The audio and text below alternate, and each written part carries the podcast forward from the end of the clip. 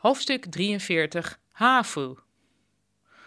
Als je als Japanner half Japans bent, ben je voor hele Japanners een bron van fascinatie. Je wordt dan Hafu genoemd, half dus.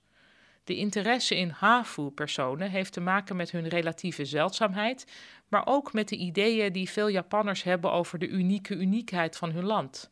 Japan is in hun ogen zo uniek dat iemand die bijvoorbeeld half Koreaans is al mixed race wordt genoemd.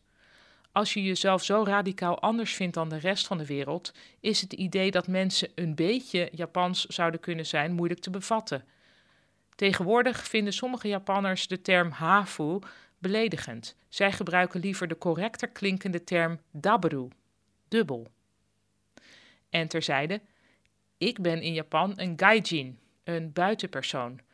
Ook dit is een term die sommige Japanners beledigend vinden. Als ik binnen gehoorafstand ben, word ik daarom niet meer gaijin genoemd, maar gaikokujin, dat is buitenlandpersoon. Mij maakt het weinig uit, hoewel het me ontroert als ik merk dat iemand moeite doet mij niet te beledigen.